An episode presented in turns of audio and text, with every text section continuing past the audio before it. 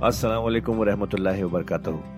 ख्वातीन हजरात, आपका कुरान की तफसीर में खैर मकदम है। अल्लाह ताला ने हमारे नबी पाक सल्लल्लाहु अलैहि वसल्लम के ज़रिए एक ऐसी नेमत, एक ऐसी गाइड अता की है, जो हमारी ज़िंदगी को अल्लाह की राह पर चलाने के लिए काफ़ी है। और वो गाइड है कुरान मजीद। हम सब ये तो जानते ही हैं कि कुरान पढ़ना कितना सवाब का काम है, कितनी नेकियाँ मिलती हैं, और हो भी क्यों ना अल्लाह के अपने अल्फाज जो है पर क्या हमने कभी ये रुक कर सोचा कि कुरान को समझ कर पढ़ने की भी ज़रूरत है? इसलिए हब हब आपके लिए लेकर आया है एक ऐसा पॉडकास्ट जो कुरान की तफसीर समझाने में मदद करेगा। इस पॉडकास्ट का नाम है तफसीर कुरान विद डॉक्टर इसरार अहमद। तो आइए हम सब मिलकर डॉक्टर इसरार के ज़रिए की गई इस कुरान की तफसीर को सुने और अल्लाह की राह पर चलने का वादा करें। अल्हम्दुलिल्लाह अल्हम्दुलिल्लाह वकफा वसलात वसलाम अला इबादिल्लज़ीन इस्तफा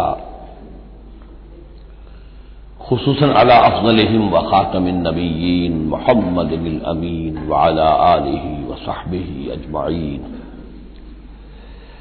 अम्मा बाद फ़कत काल अल्लाह तबारक व तआला कमा वरद फ़ी सूरत निसा अऊज़ बिल्लाहि मिनश शैतानिर रजीम बिस्मिल्लाहिर रहमानिर रहीम इन्नल मुनाफिकीन युखादिऊन अल्लाह व हुवा खादिऊहुम व इज़ा कामू इला सलात कामू कुसाला युराऊन अन्नास वला यज़कुरून अल्लाह इल्ला कलीला मुजब्जबीन बैन ज़ालिक ला इलाहा उलाय वला इलाहा उलाय वमन युद्लिल्लाहु फलन तजिद लहू सबीला या अय्युहल्लज़ीन आमनू ला तत्तखिजुल काफिरीन औलिया मिन दूनिल मोमिनीन अतुरीदून अन तजअलू लिल्लाहि अलैकुम सुल्तानम मुबीना इन्नल मुनाफिकीन फ़ी दरकिल असफल मिनन नार वलन तजिद लहुम नसीरा सदक़ल्लाहुल अज़ीम रब शहली सदरी व यसरली अमरी वाहलुल उक़दतम मिन लिसानी यफ़क़हू क़ौली अल्लाहुम्म रब्बना अलहिमना रुश्दना वाइजना मिन शुरूर अनफुसिना अल्लाहुम्म अरिनल हक़्क़ हक़्क़न वरज़ुक़ना इत्तिबाअह व अरिनल बातिला बातिलन वरज़ुक़ना इज्तिनाबह अल्लाहुम्म तहिर क़ुलूबना मिनन निफ़ाक़ व अमालना मिनर रिया व अलसिनतना मिनल कज़िब व अयुनना मिनल ख़ियानह फ़इन्नक तालम ख़ाइनतल अयुन व मा तुख़फ़ी सुदूर आमीन, या रब्बल आलमीन। सूरह निसा के बारे में मैंने शुरू ही में आपसे अर्ज़ कर दिया था कि इसमें सबसे ज़्यादा खिताब का रुख जो है वो मुनाफिकीन की तरफ़ है, अगरचे कहीं खिताब बराह रास्त या लजीना नाफकू के अल्फाज में नहीं। या लजीना आमनू, इसलिए कि वो भी ईमान के दावेदार थे, ईमान के मुद्दई थे, कानूनी तौर पर वो भी मुसलमान थे, मोमिन थे। तो ये तवील तरीन मजमून जो है अब कंक्लूड हो रहा है इन आयात मुबारक में। इन्नल मुनाफिकीन युखादून अल्लाह। यकीन मुनाफिक कोशिश कर रहे हैं अल्लाह को धोखा देने की। ये सूरह बकरा के दूसरे रुकू में भी आयत आई थी। मैंने अर्ज़ किया था कि मुखादा बाब मुफाला में किसी शय की कोशिश होती है। इसलिए कि सामने मुकाबला होता है पता नहीं होता कौन जीतेगा, कौन हारेगा। लेकिन यहाँ अल्लाह की तरफ़ से वह हुआ खाद और ये खादे जो है इस राशि मुजरत से इसमें फ़ाइल है। और ये आता है जहाज़ जोरदार ताकीद के लिए, अल्लाह उनको धोखा देकर रहेगा। यानी ये कि अल्लाह ने उनको जो ढील दी हुई है, वो समझ रहे कि हम कामयाब हो रहे हैं। हमारे ऊपर अभी तक कोई आँच नहीं आई, कोई पकड़ नहीं हुई, कोई गिरफ्त नहीं हुई। हम दोनों तरफ़ से बचे हुए हैं। इस हवाले से वो अपनी इस ढील की वजह से बढ़ते चले जा रहे हैं, बढ़ते चले जा रहे हैं, बढ़ते चले जा रहे हैं। और यही दर हकीकत अल्लाह की तरफ़ से गोया कि उनको धोखा है जो दिया जा रहा है, कि वो समझ रहे हैं कि हम कामयाब हैं। वैजा कामू इन सलात, कामू को साला, और जब वो खड़े होते हैं नमाज़ के लिए, ये नमाज़ की तरफ़ तो खड़े होते हैं, बड़े कसलमंदी के साथ। यहाँ जरा नोट कर लीजिए कि कामा जो है, कामा यकूमो ये आता है खड़े होने के लिए, कायम इससे इसमें फ़ाइल है। लेकिन जैसे अंग्रेज़ी जबान में आपको मालूम है कि वर्ग के बाद प्रपोजिशंस की तब्दीली से बड़े बड़े मफहूम बदल जाते हैं। अंग्रेज़ी में टू गिव एक खास मस्तर है। टू गिव अप अब ज़मीन आसमान का फ़र्क हो गया। टू गिव इन बिल्कुल ही उल्टी बात हो गई। अरबी में इतना फ़र्क नहीं होता, लेकिन फिर भी ज़ाहिर बात है कि जो रेपोजिशंस चेंज होती हैं तो फ़र्क पड़ता है। इसीलिए मैंने कहा था, कामा आला और रिजाल कवामून आलन निशा इसमें हाकिम होना, सरबराह होना, किसी के हुक्म का नाफिज होना। कामा इला, किसी शय के लिए खड़े होना, किसी शय की तरफ़ खड़े होना, कोई काम करने का इरादा करना। वैदा कामू इलस सलाते, कामों को साला जब खड़े होते हैं नमाज़ की तरफ़ तो साफ़ नज़र आ जाता है कि तबीयत में बशाशत नहीं है, तबीयत में आमादगी नहीं है। मजबूरन क्योंकि अपने आप को मुसलमान ज़ाहिर करना है, ज़्यादा खड़े हो रहे काबा बे हमने पढ़ा था। कवामीन बिल किस्त, कायमम बिल किस्त, अल्लाह की शाद है। किसी शय को कायम करना। तो इस तरीके से ये जो अल्फाज होते हैं, उनके साथ प्रपोजिशंस की चेंज से। ये हमारे यहाँ अरबी में इसको जो हरूफ जार कहते हैं। उनके इजाफे से बहुत इजाफी मानी पैदा हो जाते हैं। युराउन नासा वला यसकरून अल्लाह अल्लाह वो लोगों को सिर्फ़ दिखाने के लिए खड़े होते और हकीकत में जो ज़िक्र इलाही, जो नमाज़ का असल मकसद है, अकीम सलात अल जिक्री, वो उन्हें नहीं हासिल होता, मगर बहुत थोड़ा सा, किसी वक्त कोई वाकता इस बेध्यानी में भी हो सकता है, कोई आयत जो है, वो बिजली के कड़के की तरह कड़क कर और उनके शऊर के ऊपर कुछ न कुछ असरात पैदा कर दे। इल्ला कलीला, बहुत इशास मुजबजबीन बैन जालिक, ये इसके माबेन मुजबजब होकर रह गए हैं। कुफर की तरफ़ या ईमान की तरफ़, यकसू नहीं हो रहे। इसलिए बार बार हज़रत इब्राहिम के साथ, हज़रत इब्राहिम के तस्करे के साथ हनीफ का लफ्ज आता है, यकसू हो जाओ।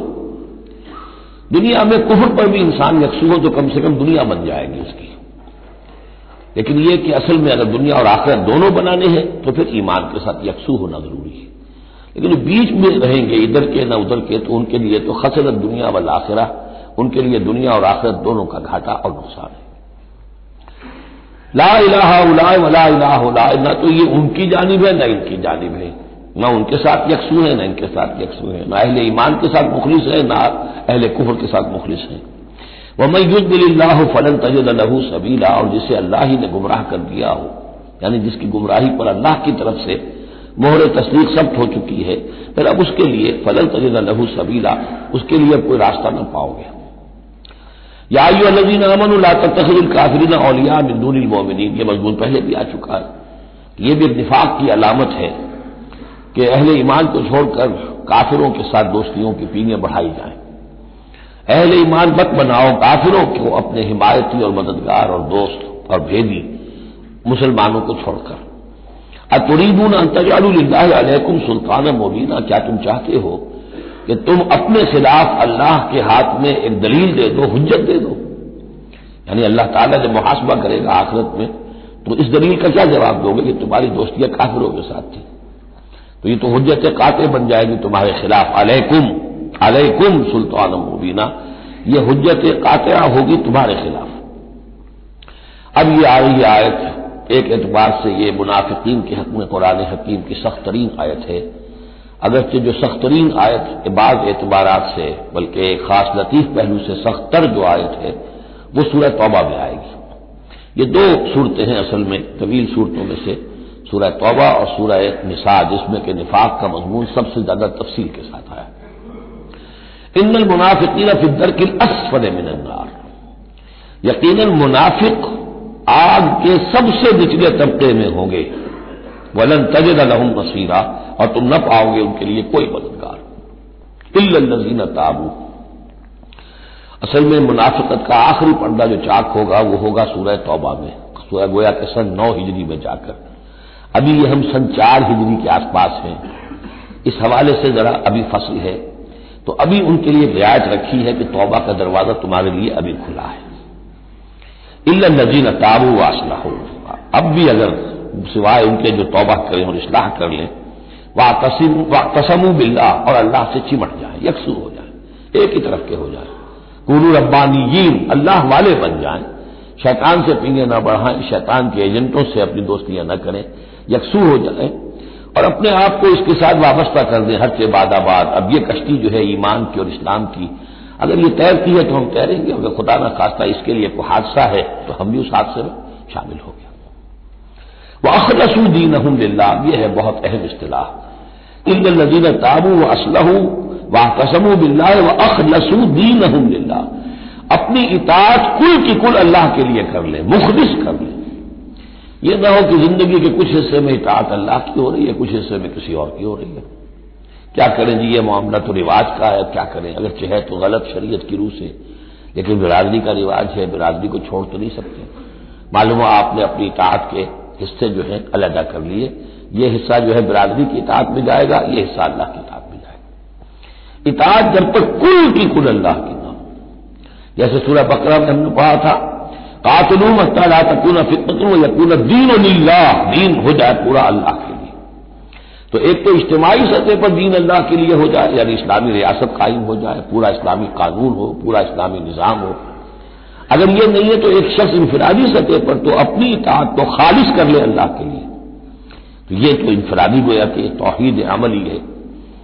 फौला कमाल मोमिन मोमिन तो ये लोग फिर अहले ईमान में शामिल हो जाएँगे।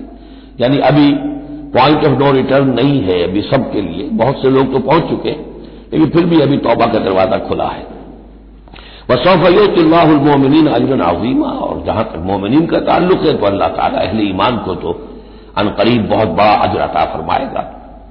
अब ये अपील के अंदाज में भी आखिरी बात है, माँ ये मा यफ़रल्लाजाब सोचो, ए मुनाफिक को अल्लाह तुम्हें अजाब देकर क्या लेगा?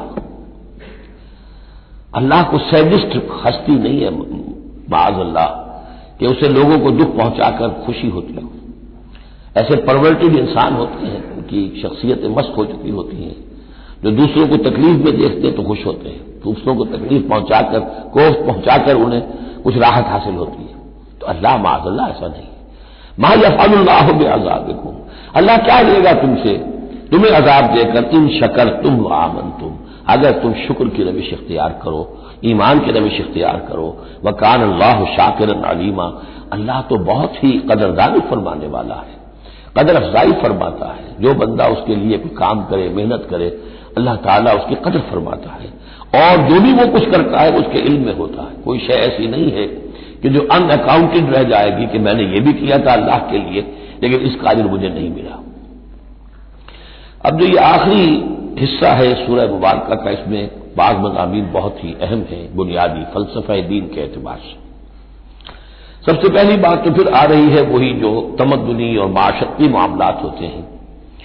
माशरे के अंदर किसी बुरी बात का बुलंद आवाज़ कहना, किसी बुरी बात का चर्चा करना बिल फेल कोई अच्छी बात नहीं है। लेकिन इसमें एक इस्तना है।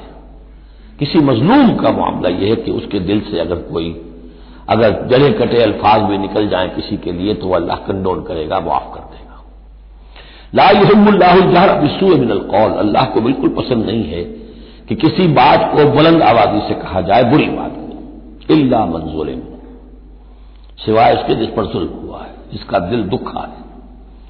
अभी हाल ही में मैंने जुमे में वो शेर सुनाए थे कि फारसी जमान का एक शेर है, बतरसद आह मजलूमा, कि हंगामे दुआ करदन इजाबत अजदर हक बहरे इस्तकबाल में आयत मजलूमों की आहों से डरो। कि जब उनकी जबान से कोई बददुआ निकल जाती है तो उस दुआ की कबूलियत जो है, वो खुद इस्तकबाल करने के लिए आती है अर्श से, अल्लाह ताला की तरफ़ से। तो इसका तर्जुमा भी उर्दू में, शेर ही में मौजूद है। डरो मजलूम की आहों से जब उठती हसीनों से, कबूलियत है करती खैर मकदम चरख से आकर। तो मजलूम का मसला यह है कि उसको इसकी भी इजाज़त है। वकान अल्लाह समीन आलिमा अल्लाह सब कुछ सुनने वाला है और सब कुछ जानता है। उसे मालूम है, जिसके दिल से ये आवाज़ निकली है, वो कितना दुखा हुआ है। उसके एहसास कितने मजलू हुए। इन तुमदू खैरन और तुफू हो और ताफू असून फ़ैन अल्लाह कान व कदीरा। जहाँ तक तो खैर का मामला है, तुम उसे बुलंद आवाज़ से कहो, ज़ाहिर करो या छुपाओ, बराबर की बात है।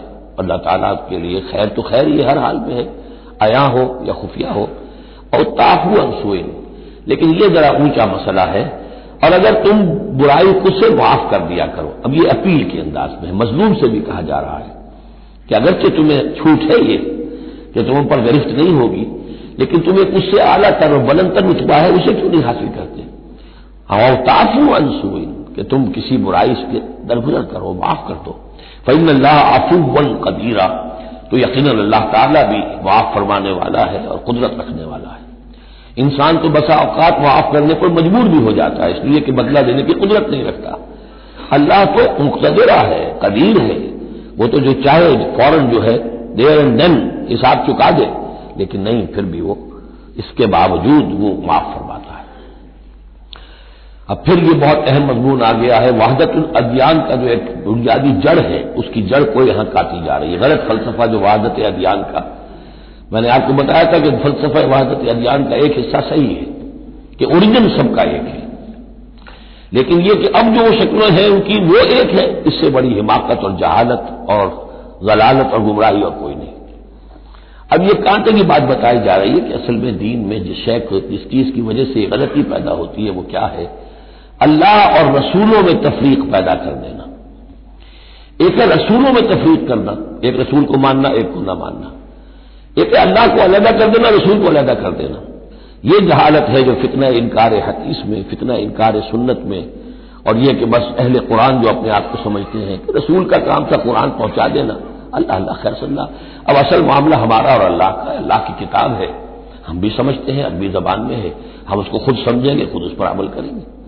बाकी रसूल ने अपने जमाने में मुसलमानों को उसकी जो तशरीह समझाई थी, ठीक है, उस वक्त उन्होंने कबूल कर ली। लेकिन रसूल की तशरीह जो है, वो दायमी नहीं है, दायमी शय सिर्फ़ कुरान है। गोया कि अल्लाह को और रसूल को जुदा कर दिया। वो बात यहाँ आ रही है। इन लदीना यकफरून बिल्ला है व रसुल ही यकीन वो लोग जो कुफर करते हैं अल्लाह का और उसके रसूलों का, वह युरीदूना जो फर्रको बैन अल्लाह व रसुल और वो चाहते हैं कि तफरीक कर दें अल्लाह के और उसके रसूलों के माबे ये दीन इलाही भी यही था कि बस अल्लाह का दीन समझो, रसूल से क्या नस्बत है? जब रसूल की नस्बत हो जाएगा, ये दीन मसीह है, ये दीन मूसा है, ये दीन ईसा है, ये दीन फला है। अगर रसूलों का ये फैक्टर जो है, जो डिफ्रेंशिएटिंग फैक्टर है निकाल दिया जाए तो अल्लाह से सबका कॉमन है? तो दीन इलाही हो गया इन लदीन यकफरून बिल्ला व रसुल ही व युरीदून युफर्रिकू बैन अल्लाह व रसुल ही व यकूरून नो मिनो बिबादिन व नकफर बादिन और वो ये कहते हैं कि हम कुछ को मानेंगे कुछ को नहीं मानेंगे यानी अल्लाह को मानेंगे रसूलों का मानना ज़रूरी नहीं है अल्लाह की किताब को मानेंगे रसूल की सुन्नत का मानना कोई ज़रूरी नहीं वह युरीदून आएँगे तखिदू बैन नजाल का सबीला और वो चाहते हैं कि इसके बैन बैन एक रास्ता निकाल ले अल्लाह को एक तरफ़ कर दे रसूल को एक तरफ़ कर दे उलाय का हुमुल काफिर का ये लोग कट्टर काफिर हैं। इनके काफिर होने में कोई शक नहीं। ये हक के ये काफिर है। वातरना अली काफरीना अजाब मोहिना, और हमने ऐसे काफिरों के लिए बड़ा इहानत आबेज अजाब तैयार कर रखा है। वल्लजीन आमन बिल्ला व रसूल ही और जो लोग ईमान रखते हैं अल्लाह पर उसके रसूलों पर वलम युफर्रकू बैन अहादिम मिन हो और उन्होंने उनमें से किसी के माबेल कोई तफरीक नहीं की। ना अल्लाह को रसूल से जुदा किया, ना रसूल को रसूल से जुदा किया। हम तो सबको मानते हैं। लानुफल को बैन अहादिम बिन रसूली। उनको भी मानते हैं, जिनके नाम कुरानी मजीद में आ गए हैं। और मानते हैं कि और भी बेशुमार आए होंगे। यकीन के साथ नहीं कह सकते, तालीम के साथ नहीं कह सकते। ये मालूम है और भी बहुत नबी आए किसी पर्टिकुलर पर्सन के बारे में यकीन के साथ नहीं कह सकते। ये यकीन से कह सकते कि बेशुमार नबी और भी आए, रसूल और भी आए। लम युफरको बैन हज मिनुम उलाय का सौ फयूती ही मजूर होंगे वो लोग हैं कि जिन्हें अल्लाह ताला उनके अजर अता फरमाएगा वह कान अल्लाह गफूर रहीमा और यकीन अल्लाह ताला गफूर रहीम है यसअल का किताब तुनजल आलम किताब में ये अहल किताब ये यहूदी और मोहम्मद सल्लल्लाहु अलैहि वसल्लम आपसे मुतालबा कर रहे हैं कि उन पर एक किताब आसमान से उतारी जाए यानी जैसे तौरात उतरी थी आप तो कहते हैं मुझ पर वही आती है कहाँ लिखी हुई है वो? वही कौन लाया है? हमें तो पता नहीं। मूसा को तो वो लिखी हुई मिली थी और वो पत्थर की तख्तियों में लेकर आए थे। यसअलो का अहल किताब तुनजिल अलहिम। किताब में समाए फ़कत सालू फ़कत सालू मूसा अकबर अमिन सालिक। तो ए नबी, आप फ़िक्र न करें, इनकी परवाह न करें। इन्होंने, इनके आबा अजदाद ने मूसा से उससे भी बढ़कर मुतालबे किए थे। फ़कालू अरिन अल्लाह जहरतन याद करो कि वो अल्लाह से उन्होंने तो ये मुतालबा भी किया था कि हमें दिखाओ अल्लाह को अयानन हम खुद देखना चाहते हैं। फाखजत हुसायक जुल्म तो उनकी इस गुनाह की पादाश में उन्हें एक कड़क ने आ पकड़ा था। सुम्मत तहदुलमाजातुलबैनात फिर यह कि इन लोगों की नाहजारी का यह भी अंदाज़ा करो कि जबकि वाज निशानियाँ उनके पास आ चुकी थी नौ नौ मोजे हज़रत मूसा के वो देख चुके थे, फिर भी उन्होंने बछड़े की बरसी शुरू कर दी। फाफौना अंजालिक हमने इन तमाम चीज़ों से दरगुजर किया। वह आते ना, मूसा सुल्तान मुबीन, और हमने मूसा को गलबा अता किया वाज गलबा। फिर और उसके अलाव लश्कर को उनकी निगाहों के सामने गर्क कर दिया। वह रफाना फौकौम तूरा भी साते हैं और हमने उनके सुरों पर मुअल्लक कर दिया था, तूर को, पहाड़ को, जबकि उनसे अहद लिया जा रहा था। वकुल्ला लहू बाब सुजदन और हमने कहा था कि जब ये शहर फतह हो जाए तुम्हारे हाथों यरी को तो इसमें दाखिल होना तो सरों को झुकाकर वकुल्ला लहू ला तादू फिर सब्त। और हमने उनसे यह भी कहा था कि सब्त का हफ़्ते का जो कानून है, उसमें हद से तजावुज न करो। वाखलना मिनूम ईसाकर गलीसा। और हमने इन तमाम बातों के उनसे बड़े गाढ़े कौलो करार लिए थे, बहुत गाढ़े वाहदे किए थे। कभी माँ नफ्ज ही मिसाक अब यहाँ उनके कुछ जराइम की फेरिस्त आ रही है।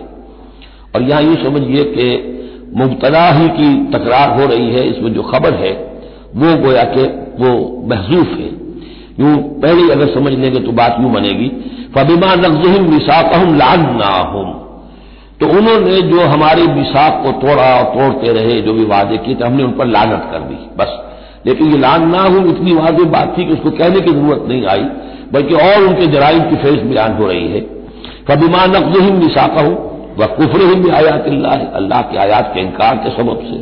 वह कतलम्बिया बगैर हक और उनका अम्बिया का कतल कर देना बगैर हक। व कौल कलूब ना उल्फ और उनके इस कहने की पादाश में कि हमारे दिल तो गिलाफों में बंद है। बल कबा अल्लाह भी कुफर बल्कि हकीकत यह है कि अल्लाह ने उनके ऊपर मोर कर दी है, उनके कुफर के बायस फला यू मिलूना अल्लाह खलीला हाँ वाकता अब वो ईमान नहीं लाएँगे, मगर बहुत ही शास। वब कुफर हिंद व कौल हिंद अला मरियम बोहतान नाजीमा और बसबब उनके उस कुफर के जो उन्होंने किया और जो उन्होंने मरियम पर एक बोहतान अजीम लगाया। हज़रत मरियम सलाम पर बोहतान ये लगाया कि ये जिना किया है और ये यूसुफ नजार का बेटा है ये मसीह। अगरचे उनके रवायात के मुताबिक ये है कि उनकी नस्बत थी, यूसुफ नजार बढ़ई थे उनके साथ हज़रत मरियम की नस्बत हो चुकी थी, लेकिन विदाई नहीं हुई थी। लेकिन विदाई से पहले ही उनके माँ बहन ताल्लुक हुआ और ये बेटा हो गया तो ये तो फिर वलदुजना हुआ। ये थी इतनी बड़ी बात थी जो वो कहते हैं, और इसको बाकायदा पिक्चर बना के अमेरिका में चलाते हैं। सन ऑफ़ मैन तुम जिसे सन ऑफ़ गॉड कहते हो, वो सन ऑफ़ मैन है। अब सन ऑफ़ मैन जो है, उसको समझ लीजिए कि उसका मतलब क्या हुआ फिर। आउट ऑफ़ वेडलॉक की तो आखिर हुआ ना, उसका जो पैदा हुआ अगर हज़रत मसीह तो वो सही जायज़ विलादत से तो ना हुआ, अगर इंसान का बेटा है। बहरहाल इतने बड़े बड़े बोहतान लगाए। तो खातिन हजरात ये था आज का एपिसोड। अभी तफसीर बाकी है। पूरी तफसीर सुनने के लिए अगला एपिसोड सुनना ना भूलें। ज़रूरी है कि हम कुरान को पूरी तरह से अच्छे से लफ्ज ब लफ्ज समझें। इसलिए अगले एपिसोड में आपका इंतज़ार है। सुनते रहिए ये पॉडकास्ट जिसका नाम है तफसीर कुरान विद डॉक्टर इसरार अहमद, सिर्फ़ हब हॉपर पर।